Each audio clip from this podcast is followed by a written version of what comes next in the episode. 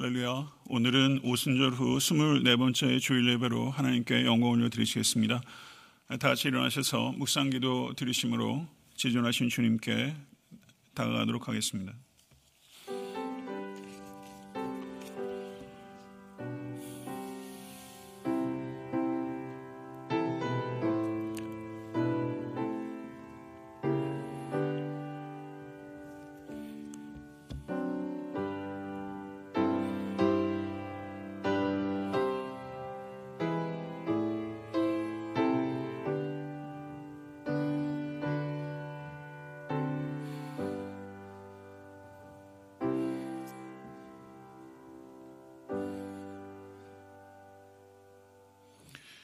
하늘이 하나님의 영광을 선포하고 궁창이 그의 손으로 하신 일을 나타내는도다. 아멘. 거룩한 주일 아침, 온 땅에 가득한 하나님의 영광을 찬양합니다. 오늘 이 예배를 통해서 하나님의 영광만이 높여지기를 소원합니다. 곤고한 심령이 부유함을 얻게 하시고 가란 심령이 해가라는 역사가 나타나게 도와주시며 이 예배를 통해서 하나님을 더욱더 사랑하며 성령의 충만함을 입고 승리하는 우리 모두가 될 수 있도록 인도하여 주시옵소서. 우리 주 예수 그리스도 이름으로 간절히 기원하옵나이다. 아멘. 우리 다 같이 찬송가 25장 찬양드리시겠습니다.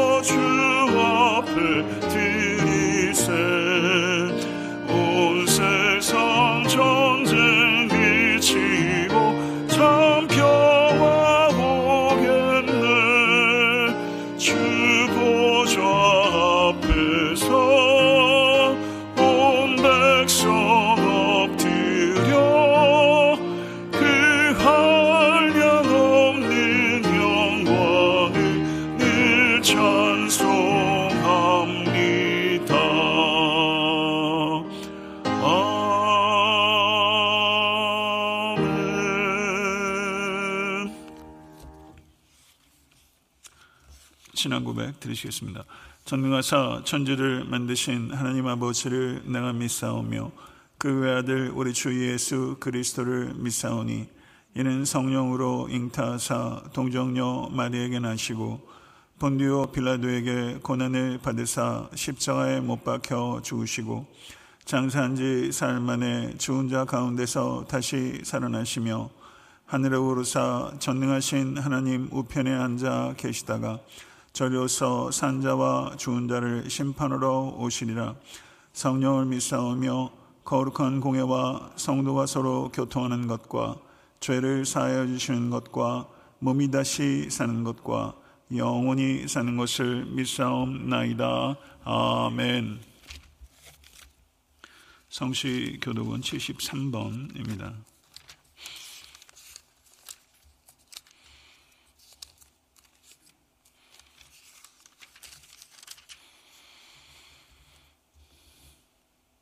보라 새 하늘과 내가 새 하늘과 새 땅을 창조하느니.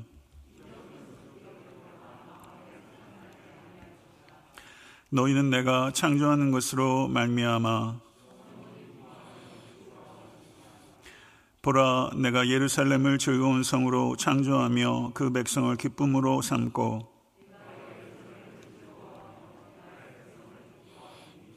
우는 소리와 부르짖는 소리가 그 가운데서 다시는 들리지 아니할 것이며 사자가 소처럼 짚을 먹을 것이며 뱀은 흙을 양식으로 삼을 것이니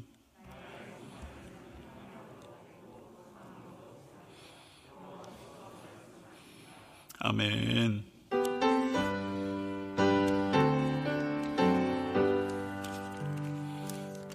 찬양 성부 성자 성령 성삼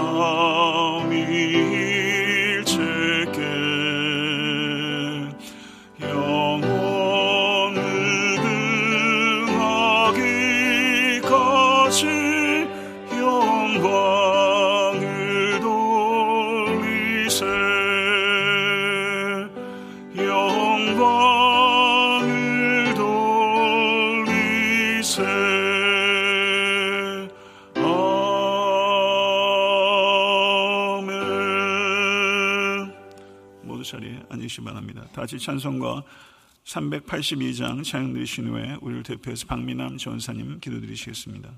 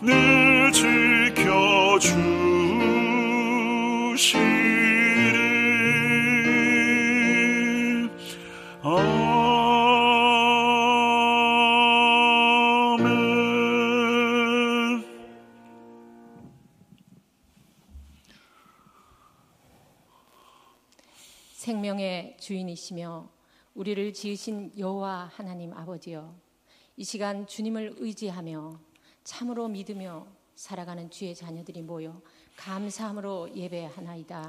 주여 우리를 위하여 휘장 가운데로 새로운 길을 열어 주셨지만 생명의 강가에 살지 못하고 변화되지 못하여 어둠의 종로를 타며 살았던 시간들이 많았음을 고백하오니 주님 용서하여 주시옵소서. 주여 영원한 생명을 주시려고 기꺼이 예수 그리스도를 내어 주신 하나님 아버지께서는 찔리고 박히고 살저름이 터져 피 흘리며 죽기까지 우리를 결코 포기하지 않으시는 거룩한 사랑을 우리에게 허락하셨습니다. 그러기에 이 시간 하나님만이 찬양과 영광과 존귀를 받으시기를 원합니다. 주님 더 닮아가게 하소서. 아멘. 더 깊이 하- 알아가게 하시고 더욱 사랑하게 하시되 주님 가까이 따르기를 간절히 원합니다. 참으로 소원하는 것은 바울의 고백처럼 살든지 죽든지 세상에 가치 있는 어떤 것보다 하나님의 뜻이 이루어지는 것입니다. 하나님의 기쁨이 세워지는 것입니다. 이 어둠의 시간을 통과하면서도 우리 교회는 힘껏 이방의 복음을 나누고 이웃에게는 그리스도의 사랑을 전하게 하시니 참으로 감사합니다. 주님 소외된 자와 가난한 자와 힘없는 자들에게 힘이 되려고 합니다.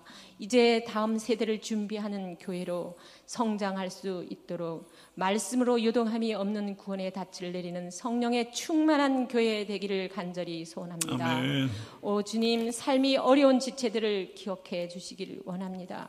육신의 질고로 고통 중에 아파하는 형제들을 치유하여 주시고 참으로 불쌍히 여겨 주시기를 간절히 소망합니다. 주님 십자가 부활로 새 생명을 우린 얻은 우리입니다.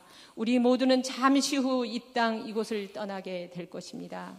잠시 동안 그분의 일을 하다가 갈 것인데 주님. 주님 우리가 능력이 없어도 많은 일을 하지 못해도 때가 아직 낮이기에 주님의 흔적을 남기는 능력과 지혜를 허락하여 주시기를 주여. 원합니다. 이 시간 목사님 말씀을 통해 하나님의 생명이 부어지게 하시옵소서 은혜가 차오르게 하시옵소서 참으로 소원하는 것은 우리 목사님에게 하나님 마음을 헤아리며 말씀을 잘 조명하여 끝까지 성도의 길을 밝혀주는 성령의 능력자로 목회자로 남게 되기를 간절히 소원합니다. 아직도 세상을 모르는 어린 영혼들에게 신기하고 놀라운 하늘의 비밀한 복음을 만나게 하시어서 주여 영적 성장이 있는 어른으로 자라나기를 간절히 소원합니다. 주님 몸된 지체 지체가 서로를 사랑하고 세워주며 격려하는 사랑의 공동체 되기를 예수 그리스도 이름으로 간절히 기도하옵나이다. 아멘 아멘.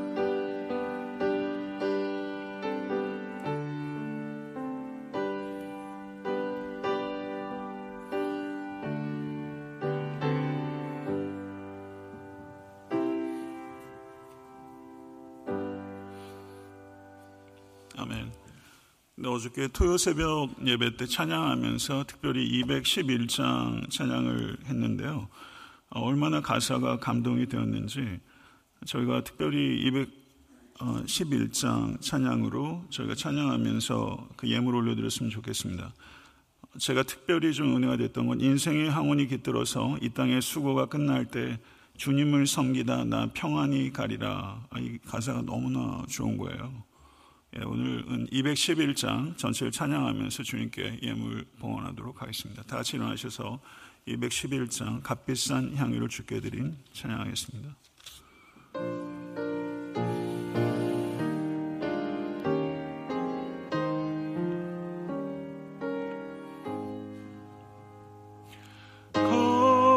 값비싼 향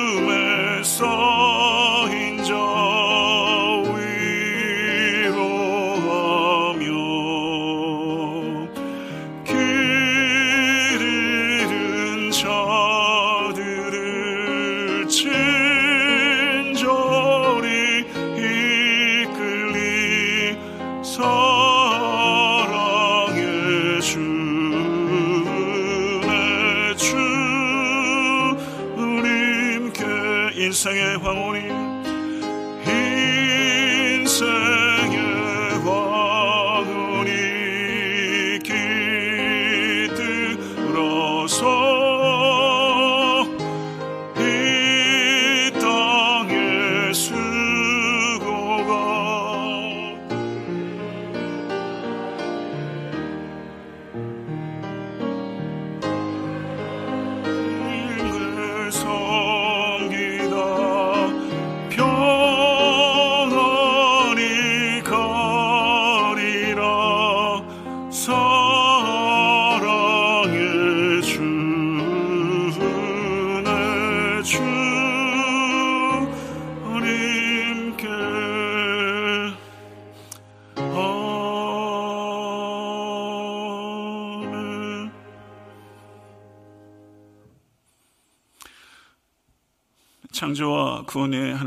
아버지 세월을 입으며 하나님의 창조 세계는 어찌 이리 아름다운지요 우리도 이 가을에 익어갈 수 있도록 도와주시고 우리의 인생의 황혼이 깃들 때를 소망 가운데 기다리며 충성되게 살기를 원하며 평안히 갈 수 있는 놀라운 축복을 경험하는 우리 모두가 될 수 있도록 은총 허락하여 주시옵소서. 이 가을에 우리가 무엇을 위해서 사는지 되돌아보게 하시고 우리에게 주신 일료한 양식을 감사하며 또한 우리가 물질의 종로로 타지 않고 주님께 종로로 타며 하나님의 영광을 위해서 헌신하기를 원합니다. 지난 한 주간도 주님의 보호 아래 안전케 도와주시고 한 걸음 한 걸음 동행하심을 감사하며 주님의 것을 주님께 돌려드리오니 하나님 흠양하여 주시고 이 예물을 통해서 몸된 교회가 견고하게 세우고 지극히 작은 자를 존대하며 이웃을 섬기고 복음을 들고 열방까지 나아가게 도와주시옵소서. 어저께는 사랑의 나눔 행사를 통하여 지역 사회를 위로하고 응원할 수 있도록 은총 허락하여 주시니 감사합니다. 저희가 버겁도록 나누는 일에 더욱더 힘쓰는 우리가 될 수 있도록 도와주시고 이와 같은 일들을 지속적이고 더욱더 힘있게 감당할 수 있도록 모든 성도님들의 가족 가정과 생업과 직장에 축복하여 주시기를 원하며 예수 그리스도 이름으로 간절히 축복하며 기도드리옵나이다. 아멘.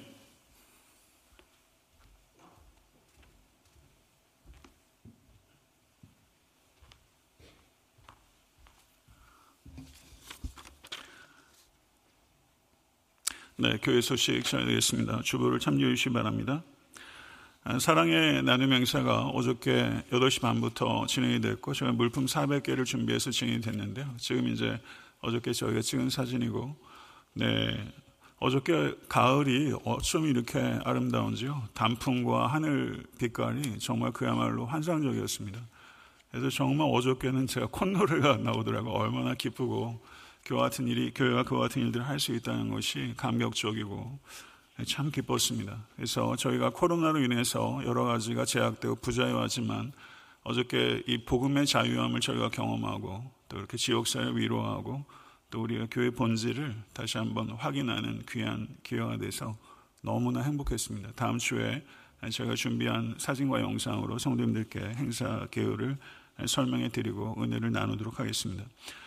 이번 추수 감사절에 세례를 집례하고자 합니다. 세례받기 원하시는 분들께서는 담당 교육자에게 말씀해 주시기 바랍니다.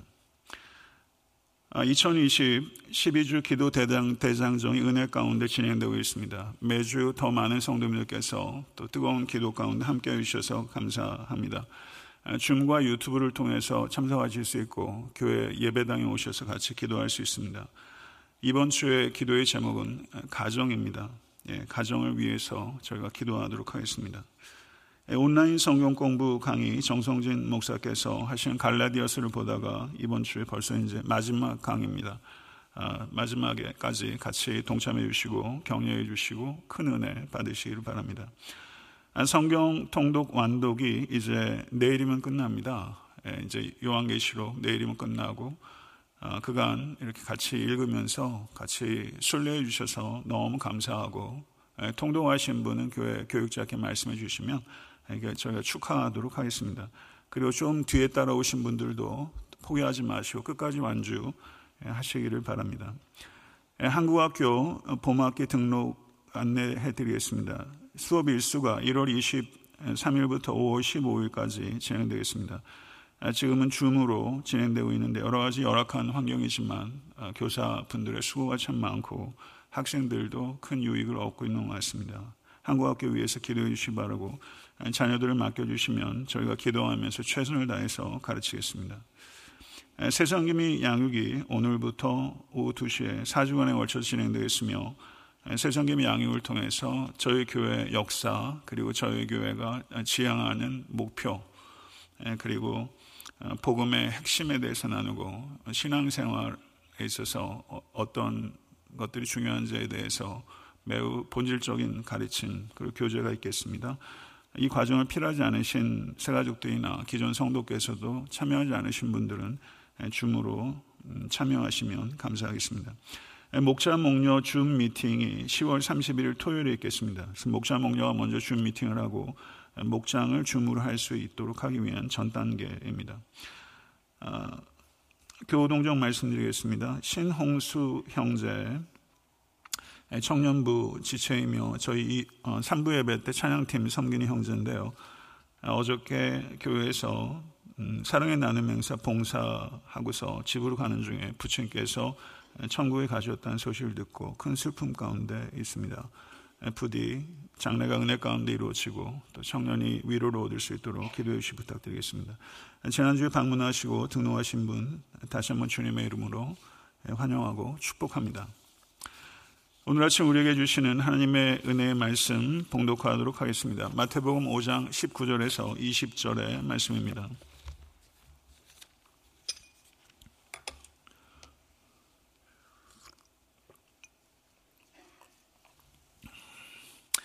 마태복음 5장 19절에서 20절에 말씀 다 같이 합독하도록 하겠습니다. 그러므로 누구든지 이 계명 중에 지극히 작은 것 하나라도 버리고 또 그같이 사람을 가르치는 자는 천국에서 지극히 작다 일컬음을 받을 것이요 누구든지 이를 행하며 가르치는 자는 천국에서 크다 일컬음을 받으리라. 내가 너희에게 이르노니 너희 의가 서기관과 바리새인보다 더 낫지 못하면 결코 천국에 들어가지 못하리라. 아멘. 하나님의 말씀입니다. 아, 윤기성 집사님께서 참 아름다워라 찬양으로 하나님께 영광 올려 드리시겠습니다.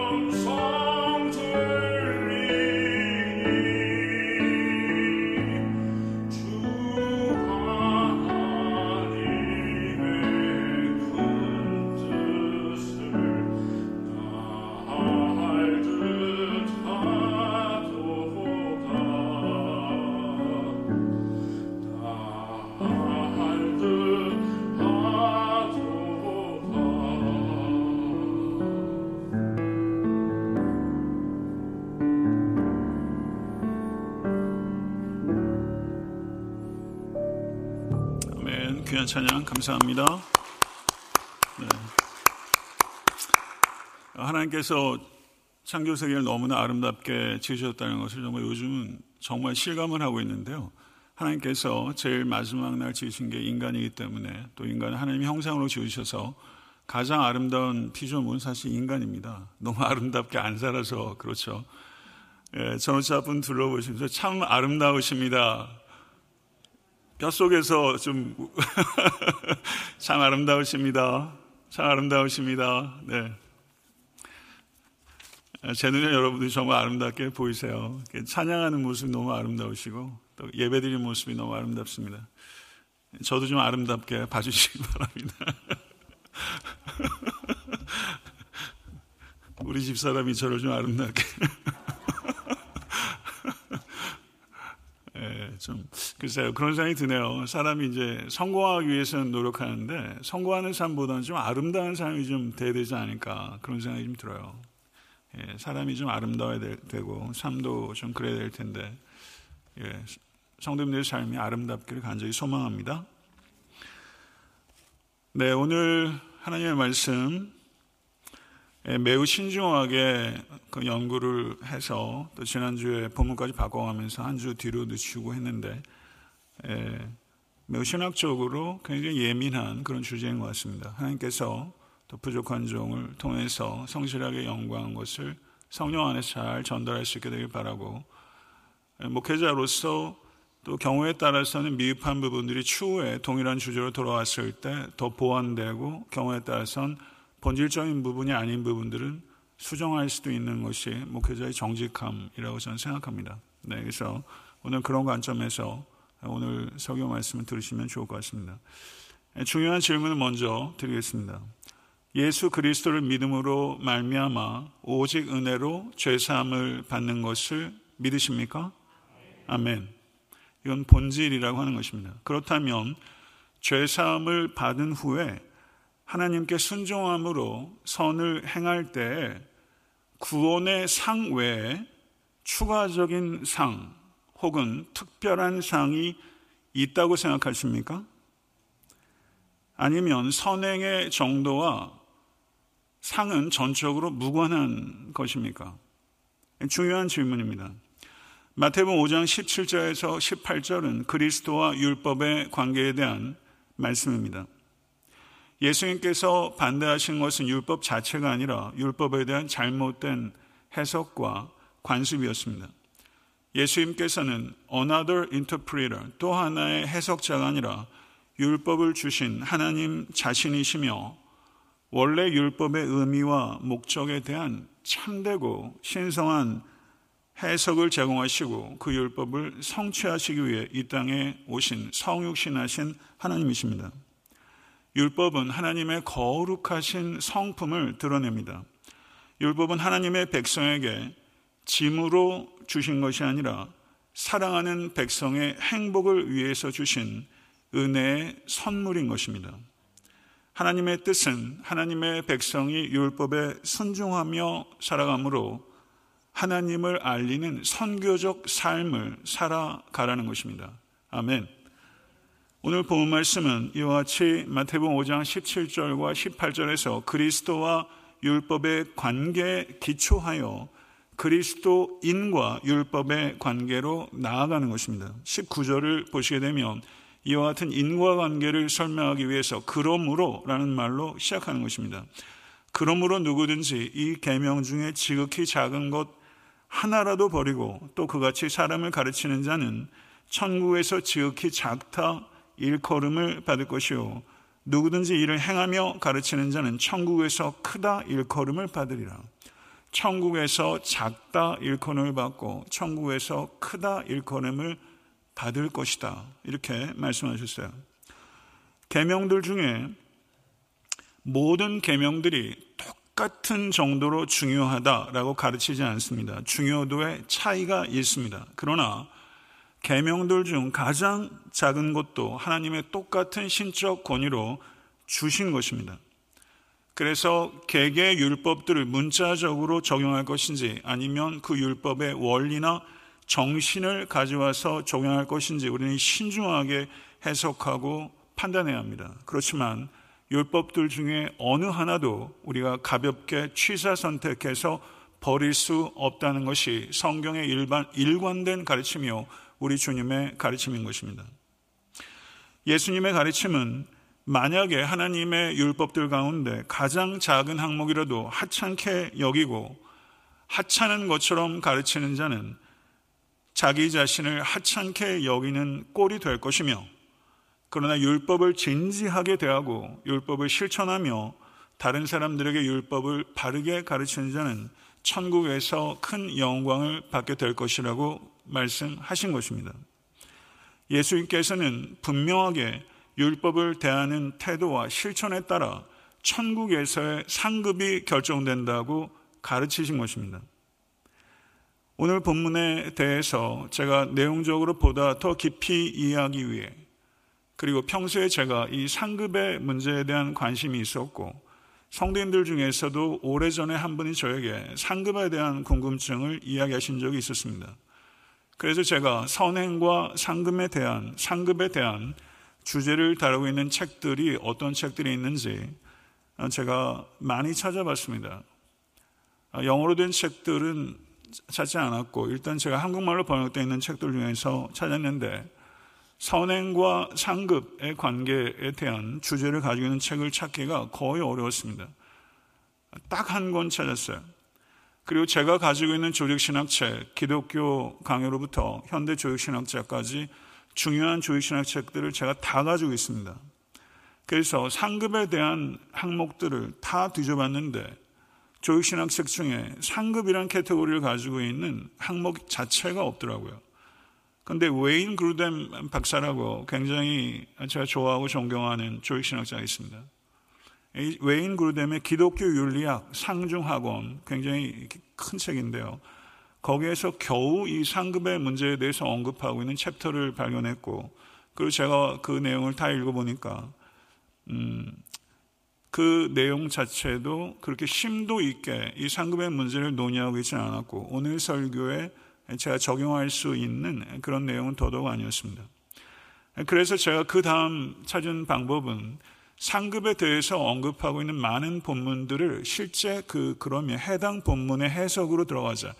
이건 사실 제가 시간적으로 너무 부족한 거예요. 뭐 히브리서, 마태복음, 누가복음, 요한계시록, 에베소서 뭐 등등등등의 산재되어 있는 상급에 대한 본문들 해석을 어떻게 제가 이렇게 단시간에 정당하게 연구하고 말씀을 드릴 수 있겠어요. 그래서 일단 제가 각 건의 주석들 많이 가지고 있거든요. 제가 각 건마다 한 10건 정도의 주석을 한국말과 영어로 된 거 다 갖고 있습니다. 그래서 해당되는 주석들을 상당히 많이 소장하고 있어서 그래도 어, 연구 성과들을 찾을 수 있겠다 싶어 주석서를 찾아봤는데 상급에 대한 언급이 거의 되어 있지 않아요. 예, 제가 가지고 있는 주석은 가벼운 주석이 아닙니다. 굉장히 학문적인 주석들이거든요. 어, 그래서 제가 좀 어제 좀 당황했어요. 상급에 대한 주제에 대한 책들도 이렇게 빈곤하고 상급에 대한 패세지에 대한 주석적 연구도 이렇게 없구나. 매우 희소하구나. 이런 것들을 발견하면서 제가 많이 놀랐습니다.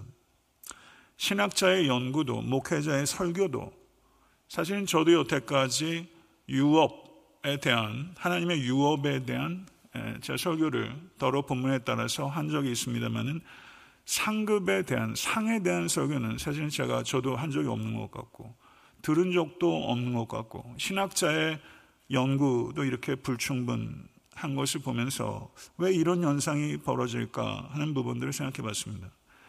상급에 대한 가르침이 이렇게 희박한 것은 상급에 대한 가르침을 하면서 신학적 오해를 불러일으키거나 신학적으로 신앙적으로 악용될 소지에 대한 과도한 우려가 있기 때문이다. 저는 그렇게 진단합니다. 우리가 상급에 대해서 성경이 명확하게 빈번하게 이야기하고 있지 있음에도 불구하고 상급에 대해서 이야기를 하지 않는 것은 그것은 하나님보다 우리가 더 지혜롭다고 생각하기 때문에 아닐까 그런 생각을 해봤습니다.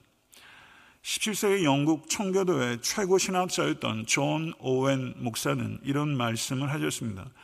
상과 벌을 존중하는 태도로 하나님께 거룩한 순종을 바치는 것은 하나님의 자녀의 자유로운 태도와 어울리지 않는 비굴한 것이다 라고 생각하는 사람들이 있습니다. 비판한 것이죠. 그리고 존 오웬 목사는 이렇게 말씀합니다. 하나님의 약속과 경고에 대한 적정한 존중을 표현한 것은 우리의 자유에서 가장 중요한 부분이며 상급에 대한 소망이 거룩함에 대한 동기를 불어넣어 준다라고 말해야 할 것입니다. 이렇게 아주 타당하게 이야기를 했어요. 저도 결혼이 워낙 늦어가지고 아이들 8살, 7살, 6살 뭐 이렇게 있다 보니까 아이들한테 뭔가 동기부여를 하다 보면 이렇게 상에 대해서 이야기를 하면 이거 하면 아빠가 뭐, 뭐 이러면 벌써 어떤 선물 줄 거야 벌써. 그럼 우리 이상 옆에 있다 애들한테 자꾸 뭐 준다고 그래서 스포일 시키지 말라고. 그럼 저는 또 입이 튀어나와서 내가 뭐 언제 그러나. 뭐 그래요. 아이들한테 동기를 부여하기 위해서 그때마다 끊임없이 상을 약속하면 부모와 아이들 사이의 인격적 관계가 어려워지고 아이도 위험해질 수 있고 부모도 위험해질 수 있어요. 그런데 부모가 경건한 지혜가 있는 사람이라면 상의 빈도와 내용을 적절하게 조율하면서 아이들에게 상을 주는 것은 아이들의 순종의 동기를 자극하고 격려할 수 있는 필수적인 방법이라 할 수 있습니다. 만약에 이따금이라도 작은 선물이라도 아이들에게 상을 주는 것 자체를 하지 않는다면 아이들은 실망하고 노여워할 수 있는 것입니다.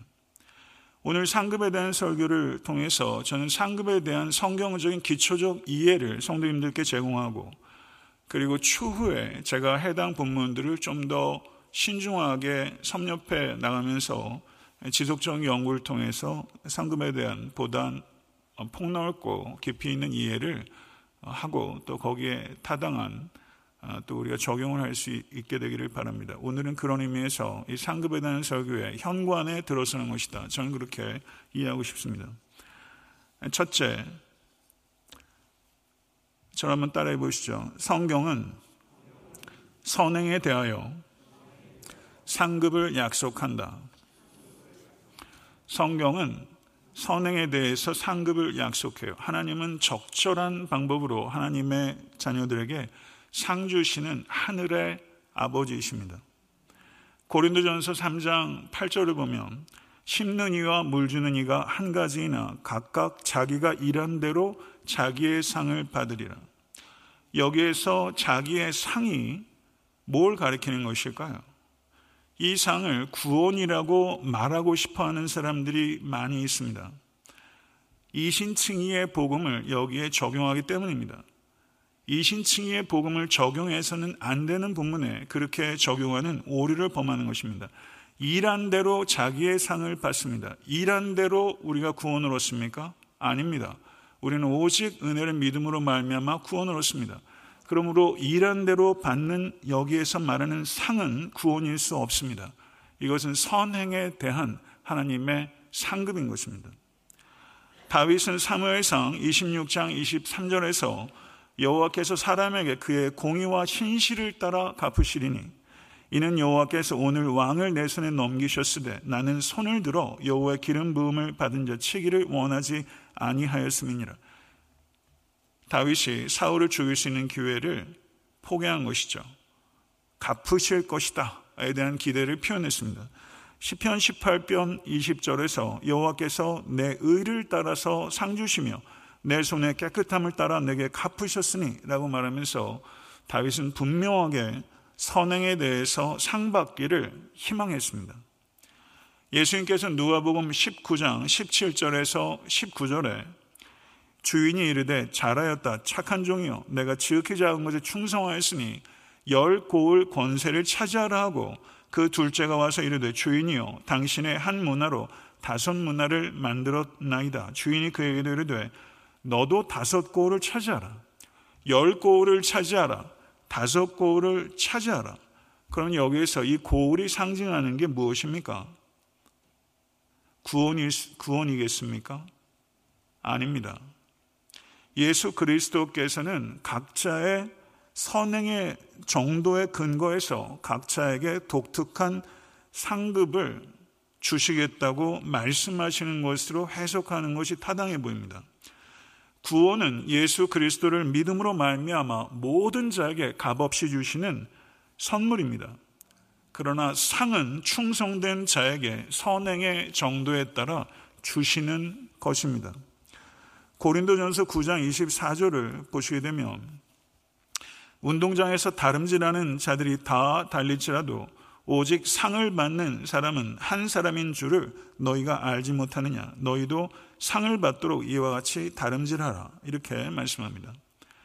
어렸을 때 가을 운동회 다 기억나시죠? 가을 운동회가 좀 그립더라고요. 그 맨날 이렇게 오잼이라고 그래요. 그런 거 터트리고 그때는 뭐 이런 걸 해결했는데 이게 세월이 지나면서 파란 가을 안에 달려있는 그거 기억이 나고 그런 것 같아요. 뭐 운동회 가면 뭐 이렇게 참가상 뭐 이런 거 주잖아요. 다 주는 거. 여기에서 참가상 얘기하는 건가요? 그렇지 않죠. 오직 상을 받는 사람 한 사람인 줄을 너희가 알지 못하냐. 너희가 상을 받도록 이와 같이 다름질하라. 여기에서 상은 경기에 참여한 자에게 그리고 등수에 대한 포상이라고 이해하는 게 상식적입니다. 사도 바울은 상을 위해서 달리라고 권면하고 있습니다. 히브리서 11장 6절을 보셔도 믿음이 없이는 하나님을 기쁘시게 하지 못하나니 하나님께 나아가는 자는 반드시 그가 계신 것과 또한 그가 자기를 찾는 자들에게 상 주시는 이심을 믿어야 할지니라. 믿으라고 말씀하셨어요. 11장 26절을 보십시오. 그리스도를 위하여 받는 수모를 애굽의 모든 보화보다 더큰 제물로 여겼으니 이는 상 주심을 바라봄이라. 아멘. 상 주심을 바라보라고 권면하고 있는 것이죠. 이것 자체가 명령형으로 되어 있지 않지만 사실은 권면이 암시가 되어 있는 것입니다. 상 주심을 바라보고 살라는 것입니다. 제가 몇 가지만 예를 들었지만 이거보다 훨씬 풍성한 예가 구약 성경과 신약 성경에 가득하며 우리 주님께서도 사도들도 한결같이 선행에 대한 상급을 약속하고 있는 것입니다. 하나님께서는 이 선행에 대한 상급을 약속하실 뿐만 아니라 믿음으로 행한 선행에 대해서 상 주시기를 기뻐하시는 하나님이십니다. 이건 우리가 자녀를 키울 때도 상 주면서 부모 마음이 기쁘잖아요. 그 부모된 큰 기쁨 가운데 하나 아닙니까? 둘째, 하나님의 상은 저 한번 따라해 보세요. 하나님의 상은 하나님의 은혜입니다. 하나님의 상은 하나님의 은혜예요. 이게 무슨 뜻일까요? 예, 올림픽에서 100m 경주에서 9초 뭐 69, 뭐 이렇게 끊으면 그걸 은혜라고 생각하지 않아요. 그렇죠? 대가라고 생각하죠. 세상 상은 그렇지 않습니까? 자기가 한 만큼 어취해요. 그런데 하나님의 상은 항상 하나님의 은혜예요. 왜 그러냐면 하나님의 상이 하나님의 은혜인 이유는 어떠한 인간의 어떠한 선행도 완전하지 않기 때문입니다. 하나님께서는 완전하지 않은 인간의 순종을 받아주시는 이유는 예수 그리스도께서 우리 대신 완전한 순종의 행위를 이루셨기 때문입니다. 그래서 웨스트민스터 신앙 고백에 제가 웨스트민스터 신앙 고백을 비롯한 여러 기독교 역사상 중요한 신앙 고백서들을 가지고 있고 경우에 따라서는 읽고 있습니다만은 저는 이렇게 표준적인 신앙 고백서를 성도들이 교육받는 것 너무 중요하다고 생각해요. 요즘 교회가 이렇게 빈곤해지고 연약해진 이유는 교리가 너무 약화됐기 때문입니다. 교리가 너무 약해요. 아는데 실천이 없는 게 아니라 저는 앎 자체의 빈곤이 실천의 빈곤으로 이어지는 것을 이해하는 게 타당한 진단이라고 생각해요. 웨스트민스터 신앙 고백을 제가 또 이렇게 한번 읽어보면서 아, 제가 다시 이렇게 신앙 고백서들을 좀 깊이 있게 연구를 하고 또 설교로 가져와야 겠다 이런 생각을 했어요. 웨스트민스터 신앙 고백의 16조 6항에 보면 경청하십시오. 신자 자신이 그리스도를 통해 용납되는 것처럼 신자의 신, 선행 또한 그리스도 안에서 용납된다. 이때 신자의 선행이 이 생에서 하나님 보시기에 전혀 흠잡을 만한 것이 없고 나무랄 데가 없다는 뜻이 용납되는 것이 아니다. 하나님께서 성자 안에서 우리의 선행을 보시기에 비록 우리의 선행이 많은 연약성과 불완전성을 동반하고 있을지라도 이를 순수한 것으로 용납하시고 상 주시기를 기뻐하시는 것이다. 아멘. 이 명확한 교리적 선포가 감동이 되지 않습니까? 내 선행은 아무리 순수한 의도와 모든 것들을 쏟아 부어도 그 자체가 가지고 있는 불완전성과 연약함을 가지고 있는데 하나님께서 내 행위를 그리스도 안에서 바라보시기 때문에 그걸 순수하게 연락하시고 기뻐하신다. 하나님께서는 우리의 육체의 행위를 육체가 되신 성자 예수 그리스도 안에서 보십니다. 할렐루야. 얼마나 감사합니까? 나를 그리스도 안에서 보시기 때문에 연락하시고 죄를 사해 주시는 하나님께서 내 모든 행위도 그리스도 안에서 파주시는 거예요. 모든 것들을 예수 그리스도 안에서 내 존재도 내 행위도 다 봐주시는 거죠. 우리의 선행과 하나님께서 우리에게 해주시는 상급 사이에는 이루 말할 수 없는 불균형이 존재해요. 균형이 안 맞아요. 100m 달리기 상, 이건 균형이 맞는 거예요. 우리의 선행과 우리에게 주신 상은 균형이 안 맞아요. 언제나 불균형이 존재해요. 하나님께서 믿는 하나님의 자녀에게 상을 주실 때 품삯을 종에게 주는 주인처럼 주시는 것이 아니라 아들에게 넉넉히 주시는 아버지로서 상급을 주세요. 아멘. 너무 놀랍고 기쁘지 않습니까? 제 방에 저희 집 애들이 그려놓은 그림들이 벽에 막 덕지덕지 붙어 있어요. 너무 좋아가지고 그걸 떼질 못해요. 그 그림 자체가 가지고 있는 가치보다는 그 그림을 그린 아이가 내 자녀이기 때문이 큰 거 아니겠어요? 하나님께서 넉넉히 바라봐 주시는 아버지로서 우리의 선행을 받아주시는 거예요. 그리고 기뻐하세요. 우리의 선행은 하나님께서 주시는 그 넉넉한 상급을 받을 만한 가치가 언제나 없습니다. 예수 그리스도의 순종에만 무한 가치가 있으며 우리의 순종에는 그러한 가치가 결여되어 있습니다. 우리의 선행에는 다시 한번 강조하거니와 언제나 불완전함과 연약함이 섞여 있어서 거룩하시고 지존하신 하나님의 판단을 견뎌낼 재간이 없습니다. 우리의 최고의 선행도 여러분이 평생 해오신 최고의 선행이 무엇입니까? 그 선행도 하나님께서 우리에게 주시는 구원과 상급을 당당하게 요구할 수 있는 것은 결코 없습니다. 그러므로 인간의 어떠한 인간의 어떠한 선행도 하나님의 구원과 하나님의 상을 요구할 수 있는 공로가 될 수 없습니다. 예수 그리스도의 순종만이 공로가 되는 것이며 예수 그리스도의 행위 안에서 여러분과 저의 행위를 보시고 그것을 기뻐 받아주시는 하나님. 그래서 하나님께서 우리에게 주시는 상급은 언제나 하나님의 은혜예요. 언제나 하나님의 은혜예요. 이것을 우리가 정말 깨달으면 우리가 자녀한테 상을 줄 때도 성도에게, 이웃에게, 원수에게 선대할 때도 하나님이 주시는 상은 항상 은혜가 들어있다는 걸 생각하면 우리도 그렇게 베풀 수 있지 않겠어요? 아이들한테 뭘 줘도 여기에 은혜가 들어가는 선물로 전달될 수 있도록 기도하고 묵상하고 생각하면서 은혜가 그 안에 갈 수 있도록 이렇게 전달할 수 있도록 우리가 삶을 이끌어 갈 수 있지 않을까요?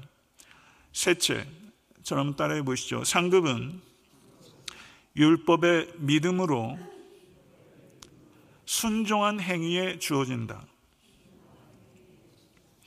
상급은 율법의 믿음으로 순종한 행위에 주어진다. 선행이 무엇인가? 하나님께서는 변화된 마음에서 비롯된 것이 아닌 겉으로 보기에 번지르르 한 피상적이고 형식적인 행위, 마음이 동반되지 않은 행위, 둘이 외면적으로는 똑같아 보일 수 있어요. 근데 그런 행위를 하나님께서 기뻐 받으시지 않는다는 것입니다. 그것은 선행이 아니에요. 하이델베르크 요리문답 91조에 선한 행위를 이렇게 탁월하게 선포하고 있습니다. 선한 행위의 정의입니다. 참된 믿음에서 하나님의 율법에 따라 그리고 하나님의 영광을 위해 행하는 것만이 선한 행위이며 자기 자신의 의견이나 인간의 교훈에 근거한 것은 선한 행위가 아니다. 선한 행위에 대한 가장 성경적이고 함축적이고 탁월한 정입니다. 하나님의 율법의 믿음으로 순종해서 성령의 도우심으로 행해진 행위만이 참되고 살아있는 믿음의 열매이자 증거라는 것입니다. 이러한, 이러한 선행, 하나님의 영광만을 위한 선행, 이것은 하나님을 사랑하는 데서 비롯되는 행위예요. 하나님을 사랑하는 데서 나오는 행위예요. 그러므로 참된 선행은 참된 믿음과 참된 사랑의 증거이며 참된 선행은 결코 교만으로 이어질 수 없습니다. 참된 선행을 하면서 내가 그래도 좋은 일 했어 라고 자기 자랑이나 교만으로 흐르지 않아요. 교만으로 참된 행위를 할 수도 없으며 참된 선행의 결과로 교만해지지도 않습니다. 참된 선행을 하는 사람은 항상 겸손으로 담아서 참된 선행을 하게 될 것이며 참된 선행이 쌓이면 쌓일수록 그것이 성령께서 도우시는 행위이고 그 선행에 대한 하나님의 성급이 항상 과도한 것이기 때문에 참된 선행을 하는 자는 항상 더 겸손해지게 되는 거예요. 왜냐하면 나의 최고의 선행도 하나님의 관점에선 불완전한 것일 수밖에 없고 그럼에도 불구하고 완전한 것처럼 받아주시는 하나님의 은혜에 감격하기 때문에 참된 선행을 하는 사람은 겸손한 거예요. 너무 놀랍고 정말 빛나는 진리 아닙니까?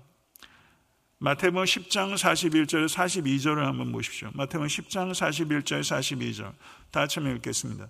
선지자의 이름으로 선지자를 영접하는 자는 선지자의 상을 받을 것이요 의인의 이름으로 의인을 영접하는 자는 의인의 상을 받을 것이요. 또 누구든지 제자의 이름으로 이 작은 자 하나에게 생수, 냉수 한 그릇이더 주는 자는 내가 진실로 너에게 이르노니 그 사람이 결단코 상을 잃지 아니하리라 하시니라. 아멘. 아멘. 여기서 언급되는 사람이 세 사람이에요. 선지자, 의인, 지극히 작은 자. 선지자가 되게 어려우면 선지자가 좀 집에 좀 찾아오면 좋지 않겠어요? 잘 대접하면 선지자의 상을 받네요. 네. 그렇죠. 선지자, 의인, 작은 자. 그들에 대한 환대와 영접을 강조하고 있습니다. 그리고 특별히 지극히 작은 자. 지극히 작은 자는 보호와 공급에서 배제된 사람들이에요. 사회적인 보호와 공급에서 배제된 사람. 개인의 삶이 가정사가 이런 보호와 공급에서 배제된 사람이 있지 않습니까? 그들에게 냉수 한 그릇이라도 냉수 한 그릇이 상징하는 것은 가장 작은 섬김이에요. 근데 냉수 한 그릇에 큰 마음이 담겨 있어요. 냉수도 좀 그렇게 건네야 그 사람이 아름답지 않습니까? 그리고 그런 냉수 한 그릇도 그 아름답게 그 마음을 보고 받아주는 사람이 아름다운 거 아니겠어요? 하나님께서 냉수한 그릇을 사실 세상 사람들은 이 냉수한 그릇에 주목하지 않아요. 근데 하나님께서는 지극히 작은 자에게 건넨 냉수한 그릇을 주목하신다. 그리고 큰 상을 결단코란 말을 통해서 강조하고 계시지 않습니까? 큰 상을 주신다. 어저께 저희가 했던 행사는, 행사는 저는 이와 같은 환대와 영접과 배려와 공급의 행사였다고 생각해요. 하나님께서 상 주실 겁니다. 그 상에 대해서 거룩한 이기심, 누구는 그렇게 표현했어요. 상에 대해서 소망하는 것은 거룩한 이기심이다. 이 이기심 가지세요. 이 이기심 가지세요. 필요한 것입니다. 하나님께서는 대단한 선행에만 상 주시는 것이 아니라 냉수한 그릇과 같은 소소한 선행에도 큰 상을 주시는 은혜의 하나님이십니다. 아멘. 넷째, 저 한번 따라해 보십시오. 상급은 하나님의 자기 만족적 사랑의 결과다. 상급은 하나님의 자기 만족적 사랑의 결과다. 이렇게 표현할 수 있어요. 저도 책을, 선행과 상급이라는 책을 보면서 하나님의 자기 만족적 사랑? 이게 무슨 표현이지? 좀 의아했어요. 네, 그러면서 어, 기독교 역사상 비슷한 뉘앙스로 표현한 이야기를 들으면서 참 많이 공감했습니다. 하나님의 자기 만족적 사랑이 있다는 거예요. 특별히 이런 표현을 쓴 학자들이 좀 여러 있었는데 17세기 최고의 신학자 중에 한 명이었던 네덜란드의 엘키오르 리데커라는 학자는 하나님의 사랑을 두 가지로 분류합니다.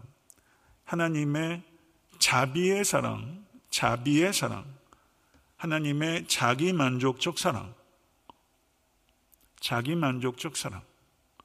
이 자기 만족적 사랑을 어떤 신학자는 기쁨의 사랑이라고 표현하는 사람도 있어요. 내용적으로는 같아요.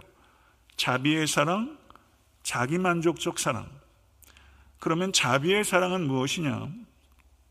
선택받은 자들이 하나님께 만족을 드릴 만한 어떠한 일도 하기 전에 하나님께서 그를 선택하셔서 선대하시는 사랑.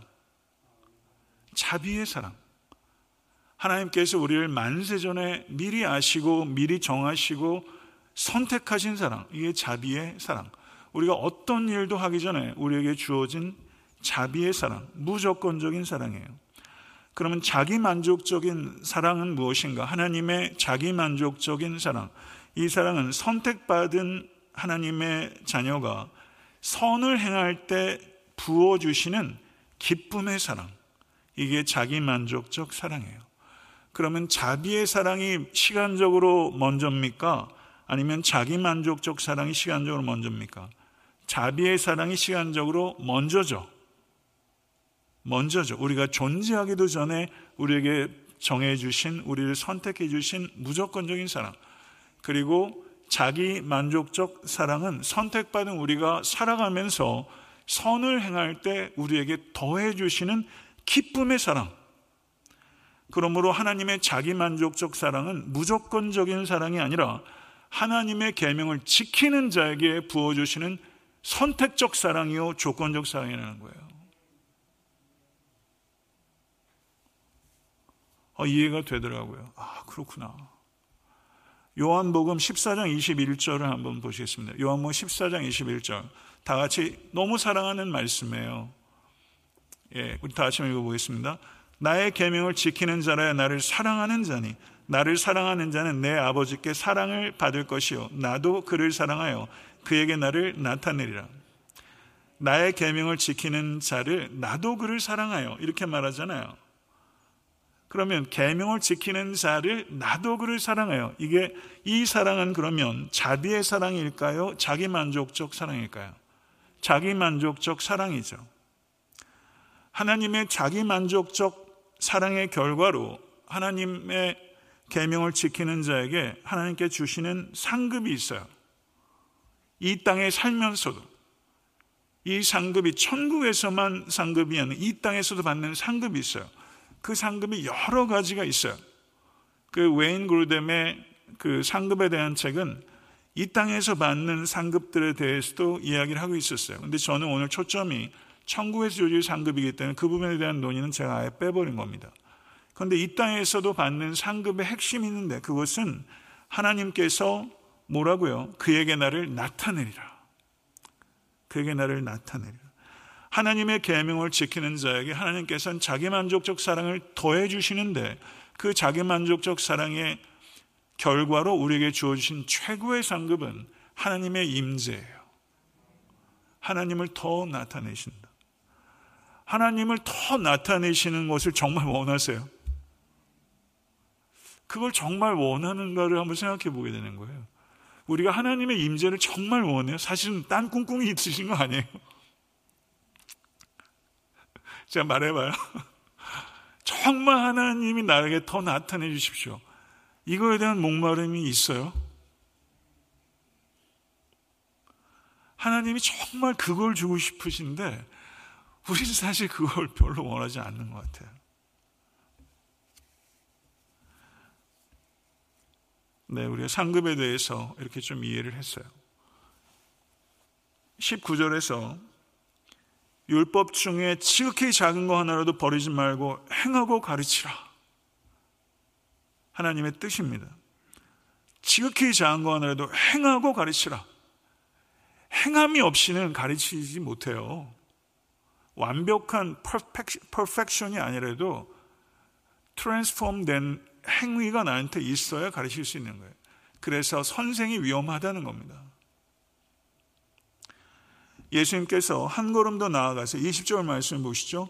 내가 너희에게 이르노니 너희 의가 서기관과 바리새인보다 더 낫지 못하면 결단코 천국에 들어가지 못하리라. 이 갈릴리 산 위에 있던 사람들이 도대체 너무 충격을 받았을 것 같아요. 서기관하고 바리새인이면 진짜 상상을 못하는 사람들이거든요. 그 시대 의의 화신들이에요. 그 사람들보다 나아야 된다니? 이게 무슨 말인가? 하나님 나라의 상급이 율법에 순종하는 정도에 따라서 결정될 것이라는 말씀을 하신 후에 심지어 서기관과 바린새인들의 순종보다 더 나은 순종이 없으면 천국에 들어가지 못한다. 매우 충격적인 가르침이에요. 우리도 좀 충격을 받아야 합니다. 바리새인들이요 대단한 사람들이에요. 우리가 바리새인들을 너무 야빠. 바리새인들이요 그들의 의도는 굉장히 순수한 거였어요. 하나님의 말씀을 어떻게든 적용하려고 하다 보니까 전통과 구두 전승들이 강화가 되면서 그것이 율법과 동등한 지위를 갖게 되고 율법주의로 빠져서 본말이 전도된 것이 문제인 것이지 이 바리새인들의 초기적인 의도 자체는 나쁜 게 아닙니다. 구두 전승을 통해서 구약의 율법의 명령을 지키는데 헌신한 그래서 이게 자기 열심, 자기 의로 간 것이죠. 유대계의 종파입니다. 유대계 네 개 종파든 바리세파만 살아남았어요. 서기관들은 율법을 보존하고 해석하고 가르치고 발전시키고 종종 법정에서 판결하는 일들도 했던 법의 전문가들입니다. 예루살렘에 서기관들이 있고 가버나움에 서기관들이 있어요. 급이 다른 거예요. 이 서기관들이 있습니다. 이 사람들은 누구보다도 의롭다고 자타가 공인하는 사람들이에요. 그런데 예수께서 그들보다 나은 의가 있어야 한다. 마태복음 23장 27절 28절의 말씀을 한번 보겠습니다. 마태복음 23장 27절에서 28절의 말씀. 다시 읽겠습니다. 화 있을진저 외식하는 서기관들과 바리새인들이여 회칠한 무덤 같으니 겉으로는 아름답게 보이나 그 안에는 죽은 사람의 뼈와 모든 더러운 것이 가득하도다. 이와 같이 너희도 겉으로는 사람에게 옳게 보이되 안으로는 외식과 불법이 가득하도다. 외식과 불법이 가득하도다. 천국에 들어갈 수 있는 의는 외적인 의로 얻어지는 것이 아니라고 주님께서 명확하게 선언하신 거예요. 웨스트민스터 16조 7항, 제가 아까 16조 6항을 인용했었는데요. 16조 7항에 이 바리새인들과 서기관의 의가 무엇이 문제인지에 대해서 명확하게 이야기하고 있어요. 16조 7항을 제가 읽겠습니다. 경청하십시오. 중생하지 않은 사람들이 행한 일은 가령 니고데모가 요한복음 3장에서 중생하지 않은 자가 행한 의죠. 니고데모 탁월한 선생입니다. 그런데 중생하지 않은 사람들이 행한 일은 가령 그것이 하나님께서 명령하시는 일이며 그 자체로 자신들과 다른 사람들에게 사용 가치가 있는 것이라 할지라도 죄된 것이며 하나님을 기쁘게 하지 못하는 것이다. 그것은 믿음으로써 청결된 마음에서 나온 것이 아닐 뿐만 아니라 그의 말씀에 따라 정당한 방법으로 이루어진 것도 아니며 하나님께 영광을 돌린다고 하는 올바른 목적에 따라서 한 것이 아니기 때문이다. 그러나 그들이 그것들을 소홀히 하는 것은 더 죄가 되며 하나님께 더 불쾌한 일이 된다. 너무나 탁월하게 정의하고 있는 거예요. 중생하지 않은 사람의 의, 세상 사람들 중에 윤리학자들, 철학적으로 윤리적인 관점에서 더 고결한 사람, 품이 있는 사람 많습니다. 꽤 괜찮은 사람들 교회 밖에 많아요. 근데 그 사람들은 자기를 의인이라고 생각하는 사실상 죄인이죠. 아멘. 청결한 마음이 없는 사람들이에요. 청결한 마음에서 나온 것이 아니고 정당한 방법에 따라 이루어진 것도 아니고 하나님의 영광을 위해서 이루어진 행위도 아니기 때문에 그 의인은 천국에 들어갈 수 있는 의가 아닌 것입니다. 믿으십니까? 이것을 정확하게 이해해야 우리가 니고데모 같은 사람들한테도 복음을 증거하죠. 산 꼭대기에 있는 사람이나 니고데모, 산 갱도 밑에 있는 사마리아 여인이나 둘 다 공통점은 단 하나예요. 예수 그리스도가 필요하다는 거예요. 산 위에 있는 의나 갱도 밑에 있는 의나 하늘에 계신 하나님께 닿을 수 없어요. 모든 사람이 죄를 범하였기 때문입니다. 이것을 명확하게 이해해야 돼요. 우리의 선행은 결코 공로가 될 수 없어요. 예수 그리스도의 공로를 붙잡지 않으면 구원 얻을 수 없어요. 믿으십니까? 내적인 변화는 오직 예수님을 주와 그리스도로 믿음으로 영접하는 것에서 시작되는 것입니다. 영접하셨습니까? 내적인 변화는 내적인 변화에서만 머물지 않아요. 반드시 외적인 변화로 증명이 되는 거예요. 은혜로 구원 얻은 성도는 반드시 윤리적 삶을 살게 되어 있습니다. 증거예요. 그 증명이에요. 퍼펙션이 아니에요. 무슨 말씀인지 아시죠? 사랑하는 성도 여러분, 은혜는 우리를 구원할 뿐만 아니라 은혜는 우리를 거룩하게 합니다. 은혜가 우리를 구원한다는 것만 강조하니까 이게 값싼 은혜가 되는 거예요. 은혜는 반드시 우리를 구원할 뿐만 아니라 우리를 거룩하게 해서 죄로부터도 건집니다. 아멘. 우리에게는 지위가 먼저 주어진 거예요. 오직 하나님의 은혜로 구원을 얻은 거예요. 그리고 우리의 상태가 변화되기 시작하는 거예요. 이 두 가지가 결코 분리되지 않아요. 칭의는 저를 한번 따라해 보시죠. 칭의는 성화의 시작이다. 성화로 연결되지 않는 칭의는 자기 기만이에요. 자기 기만이에요. 구원 못 얻습니다. 그런데 성화로 연결되지 않는 칭의에 말하면서 구원을 얻었도다, 구원을 얻었다, 평안하다, 평안하다. 그게 이스라엘 백성들이 했던 말이에요. 예레미야를 죽이려고 했던 이스라엘 백성들이 우리가 듣고 싶은 말을 해주는 제사장과 선지자들이 있다고 한 겁니다. 정말 구원을 얻었는가? 하는 것보다 중요한 진단이 어디 있으며 사랑하는 성도 여러분 정말 내적인 변화가 우리 가운데 있을 수 있어야 됩니다. 영혼의 지진이 일어나야 돼요. 그리고 내적인 변화가 외적인 변화로 일어서서 우리는 탁월하고 독보적인 윤리를 갖춰야 합니다. 교회는요. 그런 열매가 나타나야 돼요.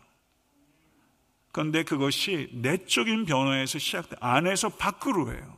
아멘. 말씀을 맺겠습니다. 선행은 참된 믿음으로 오직 하나님의 영광을 위해서 하나님의 율법에 순종하는 행위입니다. 구원은 예수님을 주와 그리스도로 믿는 모든 이들에게 은혜로 주시지만 상은 각자의 충성된 선행의 정도에 따라 하나님께서 자기 만족적인 사랑의 결과로 부어주시는 특별한 것입니다. 하나님께서는 하나님의 은혜에 감격함으로 선행을 하기를 원하시며 또한 하나님께서는 적절한 방법으로 상을 주심으로 우리가 거룩한 선행을 할 수 있도록 동기를 부여하시는 하나님이십니다. 우리의 선행은 불완전하고 연약한 것일 수밖에 없는데 하나님께서는 우리의 행위를 예수 그리스도 안에서 바라보심으로 행위로 비할 바가 안 되는 큰 상으로 보상해 주시는 은혜의 하나님이십니다. 우리가 받는 상은 언제나 영원토록 과분한 상이기에 선행에 대해서 우리는 결코 교만할 수 없으며 항상 감사할 수밖에 없는 것입니다. 하나님께서는 특별히 지극히 작은 자를 위해서 베푸는 선행을 주목하시고 기뻐하십니다. 아멘. 상급을 받을 수 있는 선행은 형식적이고 표면적인 행동이 아니며 진정한 내면의 변화는 중생에서 시작하고 외면적 변화는 필연적으로 자연적으로 따라오게 되는 것입니다. 중생한 성도이십니까? 중생한 성도로서 여러분과 저의 의는 서기관과 바리새인의 의와는 태생적으로 다른 것이며 비교할 수 없이 탁월한 의를 이루어 갈 수 있는 생명이 있는 것입니다. 아멘. 오늘 이 말씀을 우리가 감격적으로 받아들이고 진리가 우리를 자유케 하는 것입니다. 진리가. 진리가 우리를 자유케 해요. 진리가 우리를 거룩해 해요. 오늘 말씀을 깊이 묵상하시고 되새기시고 내면화시키고 제가 어저께 뭐 이렇게 책을 보면서 내가 표현할 수 없으면 아는 것이 아니다. 표현할 수 없으면 아는 것이 아니에요. 복음을 표현할 수 있고 상급이 어떤 것인지 표현할 수 없으면 아는 것이 아니다. 명확하게 맞는 거예요. 그래서 오늘 주신 말씀을 저도 새기고 내면화 시키고 삶에 적용하면서 하나님께서 성경적 진리는 인식에 자극되는 게 아니에요. 인식을 통한 공부는 세상 공부입니다. 성령께서 조명하시는 진리예요. 은혜의 진리예요. 그래서 영적인 진리는 은혜의 진리예요. 이 은혜의 진리를 맛보면 이 맛이 정말 너무 좋은 거예요. 이 은혜를, 은혜의 진리, 이 진리 안에 더욱더 견고하게 서셔서 참된 자유를 경험하시고 코로나19가 주어진 이 부자유 속에 저는 역설적으로 복음이 가져가둔 참된 자유를 우리가 무엇인지 그 가치를 깨닫고 자유롭게 살아가시는 능력 있는 성도 될 수 있게 되기를 우리 주 예수 그리스도 이름으로 간절히 축원합니다. 네, 우리 일어나셔서 436장 찬양하시고 잠시 오늘 주신 말씀 생각하고 기도하면서 이제 예배당만 나오면 설교 말씀은 다 이질이라 이렇게 하지 마시고 예배당을 나가면서 생일이라 생일이라 붙잡고 기도하리라 그리고 실천하리라 이렇게 하면 좋겠어요. 436장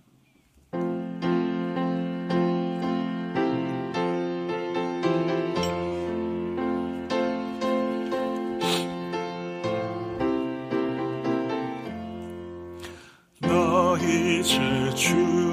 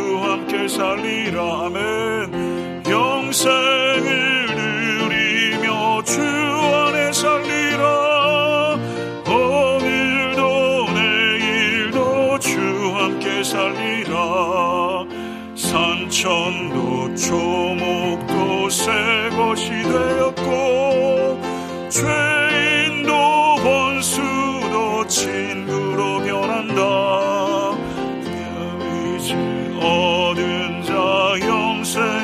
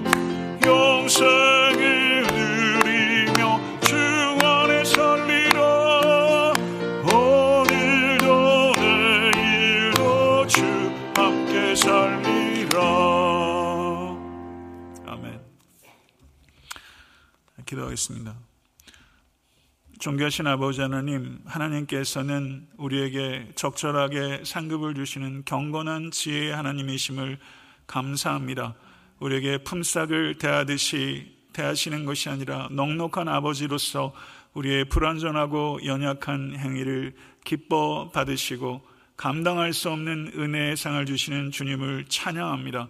하나님께서 예수 그리스도 안에서 우리를 바라보시고 또한 그 은혜에 감격해서 선한 일들을 감당하는 우리가 될 수 있기를 원합니다. 또한 이 세상에 썩어질 것을 소망하지 않고 영원한 상을 바라보며 경주하는 우리 모두가 될 수 있기를 원합니다. 아버지 하나님, 우리가 거룩한 삶을 더욱더 살아가며 선한 일들을 통해서 오직 하나님께만 영광을 올려드리고 선한 일들이 쌓임으로 말미암아 교만해지지 않고 더욱더 겸손을 이루며 우리도 누군가에게 끝없이 은혜를 나누는 하나님의 성품을 담게 하여 주시옵소서. 이젠 우리 주 예수 그리스도의 은혜와 하나님 아버지의 극진하신 사랑하심과 성령님의 교통케 하심이 우리에게 부어주시는 은혜와 또한 베풀어 주시는 상으로 우리의 선행을 자극하시고 도우시는 하나님을 더욱더 의지하며 신실하고 열매 맺는 선한 삶을 살아가기로 결단하는 모든 권속들 머리머리 위에 지금부터 영원토록 함께 하시기를 간절히 축원하옵나이다. 아멘.